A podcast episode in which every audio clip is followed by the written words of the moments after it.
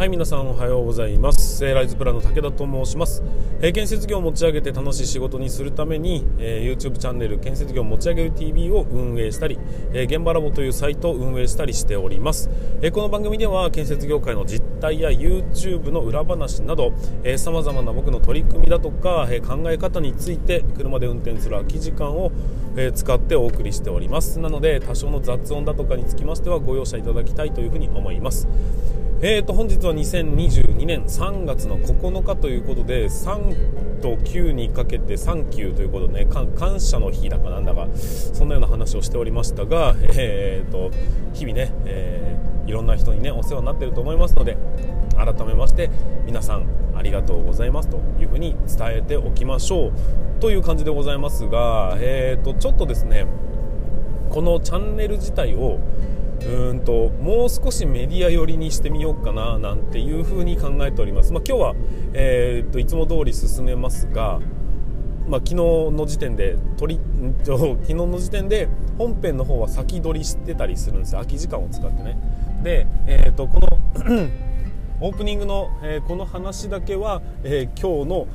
話題を取り上げているというような作り方をしてるんですよ。で、えーと、その中でそうだなちょっとね3部構成にしてみようかなというふうに思ってます、えーと、オープニングの話をしてで、えー、次にちょっと最新のニュースを取り入れてで最後にいつも通りのお話をしていくというような、えー、3部構成でやってみようかなって思ったりしております。まあうん何とも言えないんですけども一応皆さんにこの建設業ってどこまで行ってるのというね最先端をねまずはベンチマークしてもらいたい。そこにいきなりたどり着いてくれということではなくて最新を見ることによって、えーと、自分のね進んでる道がおかしな方向に行ってないかどうかっていうのの、まあ、指標になることすることもできるというふうに思いますので最新の技術とかね今どういうふうな開発が進んでるのかみたいなところを、まあ、知っておくことに関しては何でしょうね、えーと、良いことなのかなというふうに思っておりますので少しずつそういうような感じにねしていきたいなというふに思ったりします。でゆくゆくはね建設業のことはこのチャンネルを聞けば分かるというようなところまでいければ面白いかななんて思ったりしておりますので、えーと、ぜひ今回も最後まで聞いていただければというふうに思います、えー、41歳2回目の配信ということで、えーと、今回で39回目かなの放送になりますがまあ、継続するということは大事だなというふうに思いながら、えー、日々過ごしております。ということで本日も進めていきたいと思います。武田の作業日報。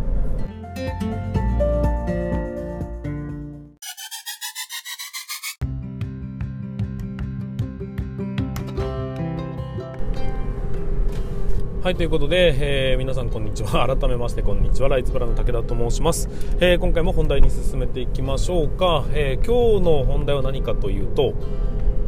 セコカンのスキルシェア構想についてっていうお話をさせていただきます。えーと、今回もですね、え、僕の、まあ、こうやったら建設業面白くなるよね、建設業こうやったら楽になるよねっていうような、えーと、これからの建設業の働き方のアイデアみたいなものをうんと少しずつ形にしていきたいなということで、まあ、微暴録的にお話しさせていただく内容になっております。最後までぜひお聞きいただければと思います。えー、と以前ですね僕うんとまあとりあえず思いついたら行動するっていう正確なもんですからセコカのスキルシェアっていう、えーと、ホームページをですねささっと立ち上げた経緯がありますでそれは、えー、途中で頓挫したんですがちょっと難しいなっていう風なところで頓挫したんですが、えーと、まだまだその種火はですね全然消えてないんですよ。まあうんとまあ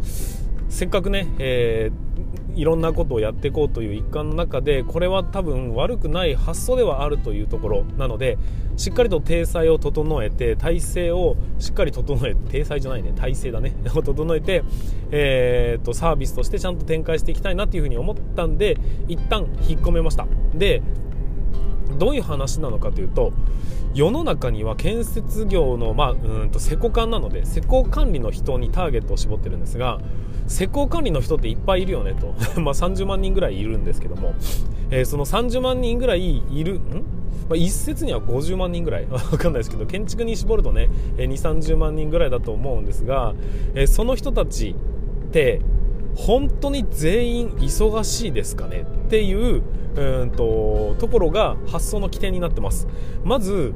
僕今この瞬間、えー、僕がですね例えば今、えー一つの現場が竣工したタイミングなんですよ。なのでここから次の現場までってまあ12ヶ月空いたりしますよね。その時って暇なんですよ。あのまあそうだな小さな、えー、改修工事だとかを担当してみたりメンテナンスに回ってみたり見積もりをやったりっていうことで、えー、おそらく中小企業の人はいろんなことを、えーと、していくと思うんですよ。ただ実際のね現場に入って業務をするほど忙しいかと言われるとおそらくねそんなこともなくて、えーと、と要は力が余ってる状態になってるよねというのが一つです。でもう一つ片一方でうんと全国のどこかでは今むちゃくちゃ忙しくて手が回らないんですっていう人もいるよねというのが、えーとまあ、多分どこかここかで起きている現象なんですよ。だから、えー、僕らにとってみると忙しいが他の人にとってみると暇なタイミングっていうのってあるでしょと。でも施工管理として能力をね、えーとうまくなんていうのかな、えー、と100発揮するとすると1年間のうちに本当に100、まあ、1年間フルで働くとしたら100だとして本当に100使ってますかねっていう、えー、まあ、忙しさのタイミングだとかにもよりますがおそらく多くて80で本当にうまくタイミングが合わなかった時なんて60とかしか発揮できてない人だっているんじゃないかなっていうふうに思ったんですよ。ここにあの技術者不足っていうところを重ね合わせると見えてくるのが暇な人と忙しい人とのマッチング。これを僕はセコカンのスキルシェアという形で、え実現させようかなと思った経緯があります。でこれをうんと、まあ、実装させるにはねいろんなハードルがあるんだなっていうことがいろいろ分かってはきたので、えー、と引っ込めたわけですが、えー、結局のところ全員が全員忙しいわけじゃないよねっていうのをマッチングさせてしまえば、えー、忙しさを緩和できるでしょっていうふうに思ったんです。そして技術屋のねこの技術力というものをフル活用する方法にもなるよねっていうふうに思ったんですよ。でそこからさらにもう一個、えー、踏み込んでいくと施工管理の副業になるんじゃないっていうふうに思ったんですよ。例えば、えー、どういうことができるのかというと、まあ、自分がね、えー、基礎物説を書く能力があると、えー、例えば自分が写真整理をする能力があると。で、え例えば自分が、まあ、近くであれば写真を撮る能力があるでもいいですけども、え基本的には、まあ、まずはオンライン上で片付けることができるようなものっていう前提で例えば施工計画書を作る能力があるとかね、えそういうような人たちっていうのはいっぱいいると思うんですよ。でなんなら、えーと、設計図を書くことができるっていうのも、えー、スキルシェアの一つだと思いますし例えば下請け業者さん協力業者さんの方の、えー、施工図を書いてあげるとかね、えー、見積もりを手伝ってあげるとかなんならこう業者さんから来たものをだっと打ち込むみたいなところだって結局は人の手が足りてないとなかなかハードルが高くなってしまうというかね、えー、大変になってくるわけです。でも片や暇な人がいるよね。そういう人たちに仕事をもしも振ることができれば結局例えば施工図を書くっていうものって、えー、そもそもおそらく皆さん外注に出す前提で、えーと、予算実行予算というね予算組はしてるんじゃないかなと思うんですよ。だけど結局は自分で書いてるっていう実情があるんであればそのお金使いましょうと,、えーと、と自分たちの仕事が楽になる方に使いましょうと。だけど書いてくれる人って世の中にはそんなに実は多くなくてなかなか、えー、人が捕まりづらいというような現状もあります、えー、書いては欲しいんだけどちょっと1ヶ月待ちぐらいになるかなって言ってんだけど本当は1週間後ぐらいには欲しいんだよねっていう風になると間に合わないから結局自分で書く。で自分で書くことによって結局残業になっていく仕事が大変になっていく雑な品質になっていくということがあり得るわけですよ。でも片や暇な現場監督っているよね。じゃあそこをマッチングすることができれば忙しい現場場監督は暇な現場監督に仕事を手伝ってもらうことができる。で暇な現場監督は空き時間を使って副業することができるっていうようなそういう何て言うのかな登録をしておくことによって仕事を頼むこともできれば、えー、仕事を受注することもできるというそういう仕組みを作ってみてはいかがかなというふうに思ったんです。でこれってねあの別に大きなくくりで僕は全国規模で、えーと、暇な人はどっか国家にいるでしょというマッチングをしようと思って立ち上げたんですが、えーと、実は社内企業っていう考え方がありまして社内の中で、えー、例えば先輩から仕事を受注して仕事を行うというのを、えーと、業務にしてはいかがでしょうかという、まあ、考え方もあるんですよ、まあ、施工図を書くっていうことをねせっかく外注に出すんであれば、えー、暇な後輩に対して例えば、えー、忙しくない先輩に対して悪いけど手伝ってくれないかというところでしっかりと、え会社の、ね、現場の費用から手当として、えそちらに支給するという形で社内で副業するというような仕組みだってありだよねっていうふうに思ったんですよ。もしも、え、仮にね月20万円の手取りをもらってますっていう人が1枚施工図を書くと2万円もらえますっていうことであればめちゃくちゃいいじゃないですか。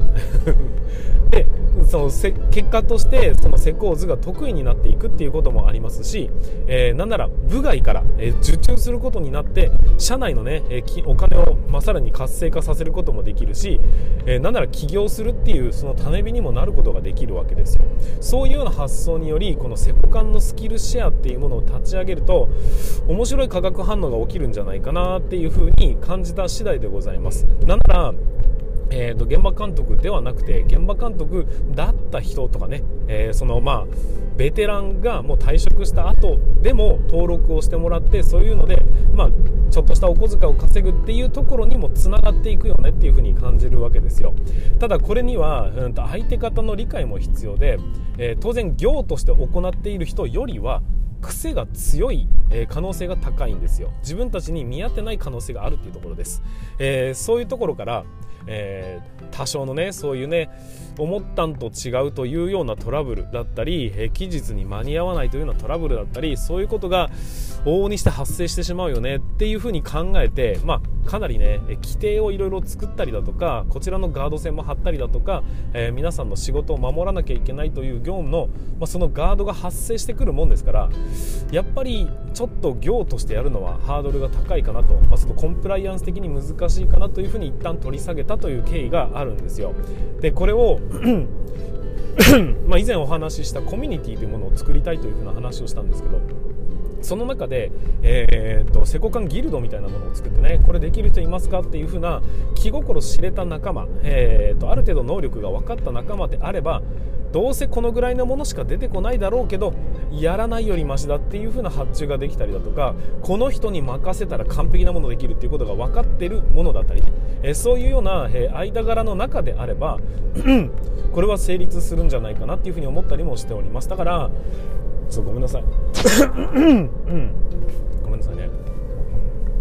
えー、だからうんとそういう小さなコミュニティからちょっと実験を始めていてね。で最終的には、えー、全国規模で募集をかけれるような体制を整えていきたいなっていうふうに思っております、まあ、今は、うんと、ランサーズとかうんとクラウドワークスとかっていうような、えー、そういうそういうソーシャルネットワーキングサービスを使ったまあ、スキルシェアみたいなのって広がってるんですね。ここならとかにもありますね。そういうものの一環として、えー、施工管理に特化した。で施工管理しか登録していないそういうサイトみたいなものがあればうん助かる人も出てくるんじゃないかなというふうに思ったわけです。これも、えー、働き方改革だとかね、えー、業務の効率化の一環になればいいなという意味を込めて、えー、少しね本格指導をしていきたいなというふうに思ったりしております、えちょっとまあ仮に立ち上げたところでえいろんな実はね登録者の方がいろいろ来ていただいちゃってまして、えーと、申し訳ないというふうに思ってはいるんですけどもなかなかに簡単ではないということが分かりましたんで、えー、しっかりと頭を使って協力者を募って、えー、皆さんにね、えー、そのうち提供できるこのサービスになればいいかなというふうに思ったりします。はいということで今回につきましては僕のね、えーと、アイデア発想につきましての、えー、お話でございました、えー、このねセコカンのスキルシェア構想、まあ、いつの日か皆さんに提供できることを夢見て、えー、進めていきたいなというふうに思ったりしております。ということで本日も最後までお聴きいただきましてありがとうございました。ということで、えーと今週もじゃなかった本日も全国の建設業の皆様ご安全に作業してください。さようなら。